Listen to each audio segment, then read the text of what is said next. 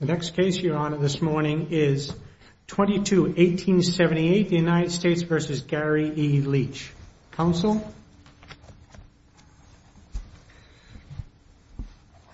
Good morning, and may it please the Court. I'm Chrissy DeMasso, and I represent the appellant, Gary Leach. I'd like to reserve one minute for rebuttal. You may. Thank you.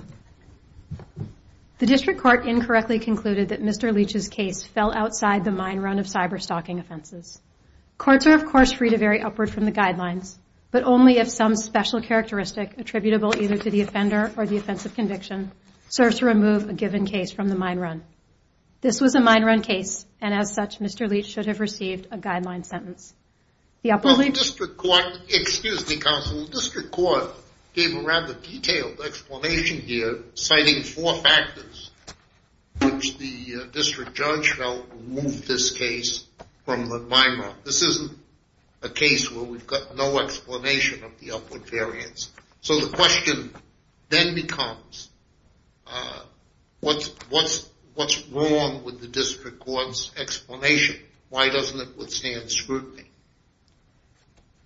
Each of the four factors that the District Court cited is either based on something that came from outside the record, and in that respect, I would specifically point the Court to the first factor, which was the sexually based trauma, where the District Court references um, recent research about PTSD that the government concedes was not within the record. Um, and the other factors were accounted for the guidelines, were inherent within the offense, and the District Court did not... The unusual power dynamic in this case was inherent in the offense? As the government... The government- seems to me you could have cyber-stalking. you could have a young man and an older woman, you could, you know, that power dynamic and the way it operated in this case seemed to me, on the facts, to be absolutely unique to this situation. Um, initially, I'll say that the government sentencing memo describes cyber-stalking as being about power and control. But even from the government sentencing memo, there's a recognition that that is what this crime entails. I also think that if you look at other cases... Excuse me, counsel. Eh, you know, with all due respect, that strikes me as rather superficial. Sure, cyberstalking is about power, but the power dynamic in each situation is bound to be different. And the power dynamic in this particular situation was, to the District Judge's view, striking. And having read the record, I think I can understand why she felt it was striking. I don't think... Yeah, go ahead. I think looking at the other cyberstalking cases, that impression is simply not borne out. For example, Ackell is a quite similar case, where you, again, have... And in that case, you actually have... I'm sorry, uh, counsel. Why does that matter? Um, That we might uh, think uh, that other cases should have uh, led the District Court to another decision isn't really the test. As Judge Selya said, District Court gave very good reasons here. They are supported by the record. Um, Uh, you say there's one piece of extra record evidence, but I frankly think that that was just pretty much common sense. And uh, so your argument cannot be based on comparison to other cases. It has to be based on what's unreasonable about the District Court saying why, in its view, this was not a mine-run case. In order to determine, to assess whether the District Court was correct in finding that this was a mine-run case, we have to look at what the mine-run is. Um, I think that there are three potential things you can look at to determine what the mine-run is. I think you can look at the statute, which here the cyberstalking statute criminalizes a wide range of conduct, some of which is much more extreme than what was charged here. I think you can look at other cases, and when you look at those other cases, none of the factors cited by the District Court take Mr. Leach's case outside of the mine-run in comparison to what's happening in those cases. They all involve power dynamics, control, you know, serious allegations. Let me say something. Uh, that hasn't been mentioned. Judge Kelly, uh, I'm looking at the addendum, page 17 of the sentencing hearing, uh, but she gave special consideration specifically to Jane Doe's statement of how she felt suicidal and all her reaction and the consequence of this. Isn't that sufficient for the variance? And again, we're talking about, we're not talking about a huge, huge variance. This is a five-month variance from the top of the sentencing range. Isn't that sufficient, perhaps? So her, Judge Kelly's comments about Jane Doe's statements are inextricably linked to this out-of-record information about PTSD.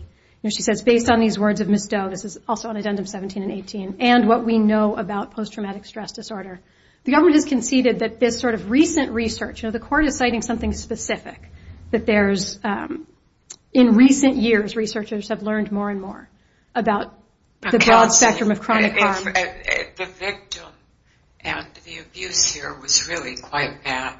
If the victim said, as a result, I was suicidal for a long time, what does PTSD have to do with this? Are you saying the district court erred in thinking she was credible in saying what she said? No, simply that the court's description of that factor is inextricably linked to out-of-record information. The way the district court is assessing... Why is it inextricably linked? That was your assertion. I just questioned it. I don't think it's inextricably linked. The victim was very compelling in her description of why she was suicidal and the utter destruction of her psychologically that happened here. The other thing I'd like to note... It doesn't matter whether put a PTSD label on it or not. The other thing I'd like... If what she said is true, then that's a good reason. This court has also noted explicitly that cyberstalking is an ugly crime. Mr. Leach took responsibility for his actions. He acknowledged the harm that he had caused. And the fact that this cyberstalking crime, like many others, is ugly does not take it automatically outside of the mine run. The harms that happen here... You're equating ugliness and suicide?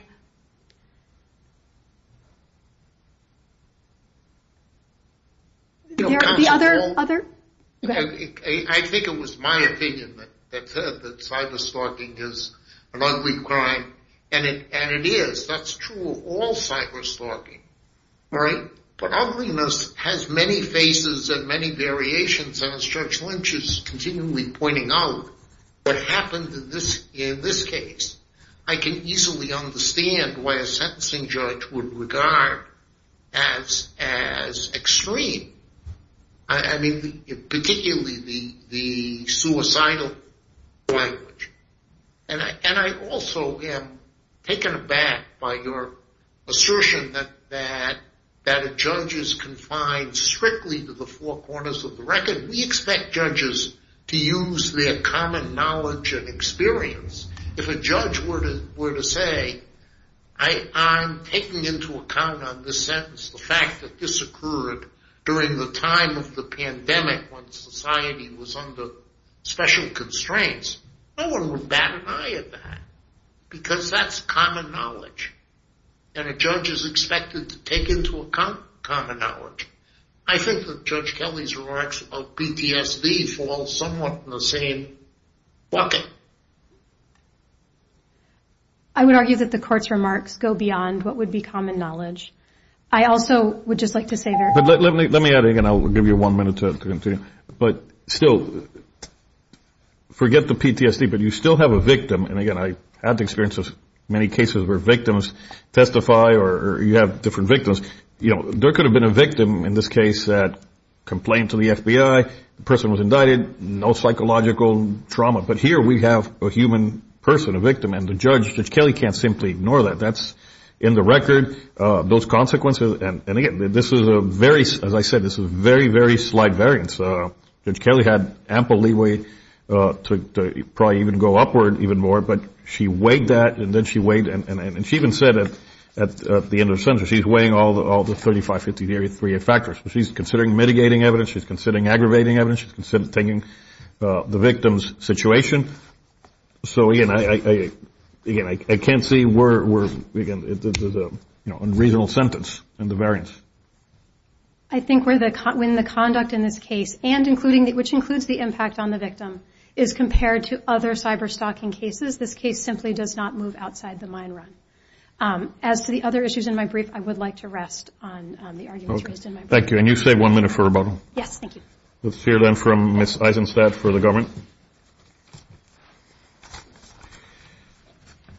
Um, good morning. May it please the Court, Karen Eisenstadt for the government. The district court here gave a detailed and thoughtful explanation for what was, as Judge Gelpí pointed out, a relatively small upward variance. I think the court's explanation as to why these four factors took the case out of the mine run were completely reasonable, not an abuse of discretion, certainly not a plain error. As to the sexual trauma issue, it was always the elephant in the room in this case that this isn't just a cyber-stalking and threats case, it is a sex offense case. And I think Jane Doe A's very powerful victim statement brought that to the forefront, that this isn't just a case involving cyber-stalking threats that have sexual content or threats of sexual actions, that, in fact, Jane Doe A was forced by the defendant to do sexual things to her body um, and that she suffered the types of trauma that come from that type of offense. And as the district court pointed out, that is unusual in a cyber-stalking case that has no physical contact between the victim and um, the defendant. And actually, uh, when you look at the guidelines, it's clear that the guidelines don't anticipate that without physical contact between the defendant and the victim, that a defendant would suffer this type of personal physical sexual trauma that Jane Doe A testified that she did experience. And she experienced not just once, but multiple times over 18 months um, of repeated contact and repeated sexual video calls that were coerced from her, and in which there were outrageous power dynamics in play where the defendant was denying the humanity of the victim and not just finding gratification from the forced sex acts, but actually finding gratification from the victim's suffering and the fact that the victim did not want to do those things and the defendant was forcing her to do so. The defendant also made a notice argument um, in his opening brief, which I don't think he argued about here, but just briefly, there is no notice requirement for variances beyond avoiding unfair surprise as to the grounds for the variance, and there was none here.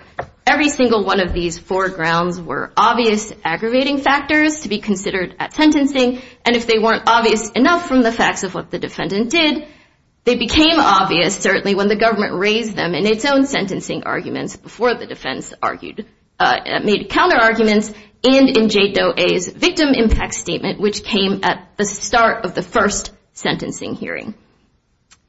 Ms. Eisenstadt, before you exhaust your time, uh, would you turn your attention to the challenge to the supervised uh, release condition? Uh, my initial question is about the standard of review, because when I look at the transcript of the sentencing hearing, uh, it appears to me that uh, the defendant uh, did raise a challenge to that condition at the final sentencing hearing before the judge imposed it. Do you agree with that? The defendant did make a general objection at the start of the second sentencing hearing. No, I'm talking about an objection to that supervised release condition, and I'm talking about toward the end of the final sentencing hearing. Correct. And there was even, yeah, go ahead. Counsel made a general objection based on a mistake about what the record showed. Counsel said the record doesn't show anything about contact with minors. The government corrected that misstatement about the record, and once corrected, the district court asked the defendant if he wanted to respond to that.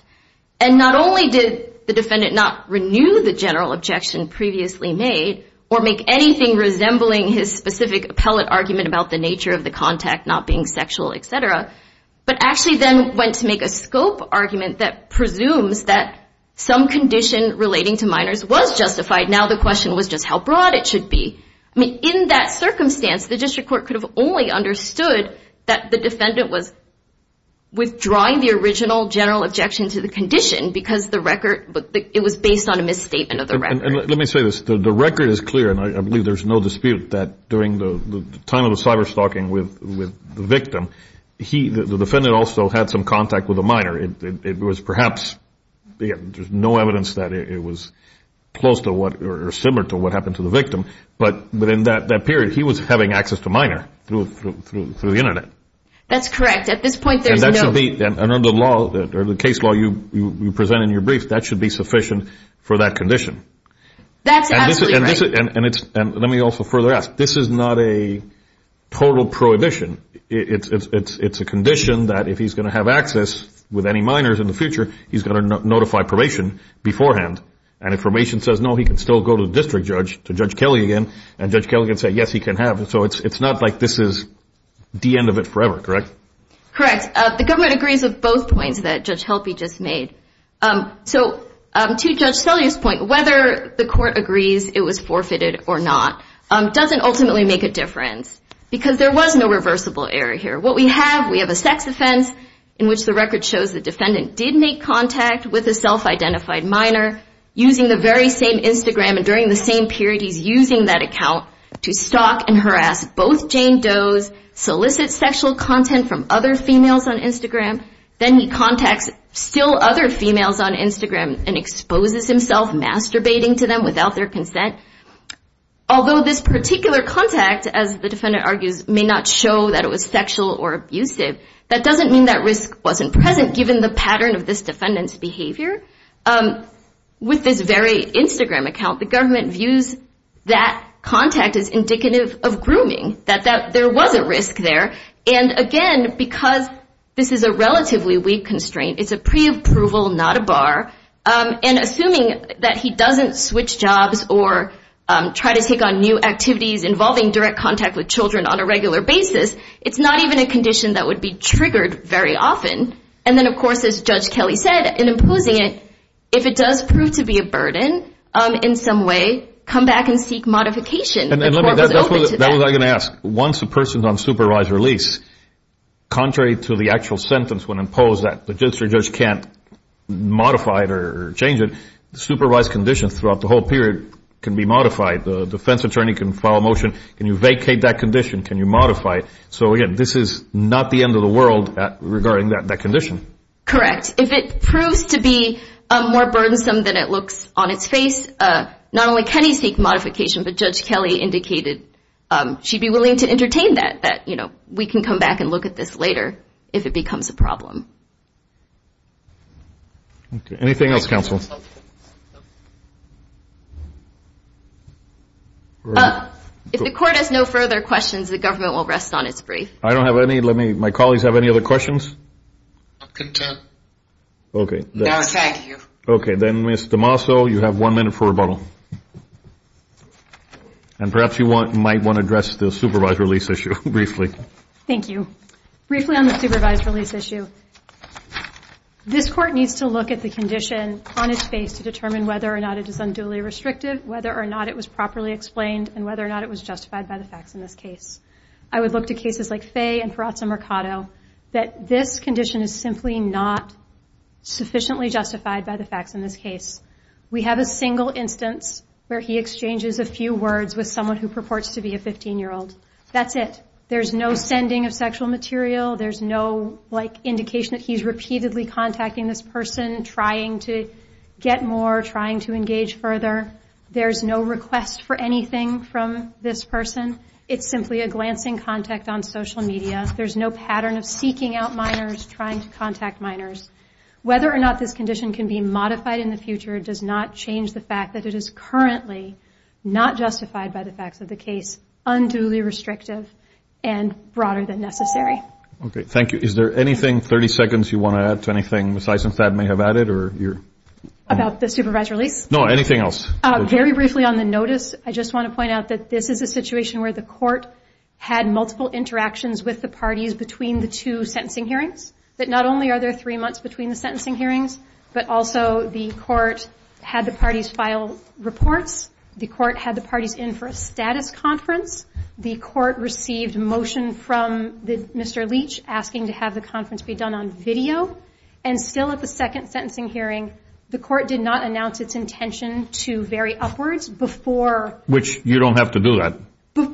Simply pointing out that part of what causes unfair surprise here is that the court points out some problems at the first sentencing hearing, but none of these issues. And then even at the second sentencing hearing, it does not alert the parties to this before imposing the upward variance. It asks the parties for argument first and then imposes its sentence, which includes the upward variance. Okay. Thank you, both counsel. Uh,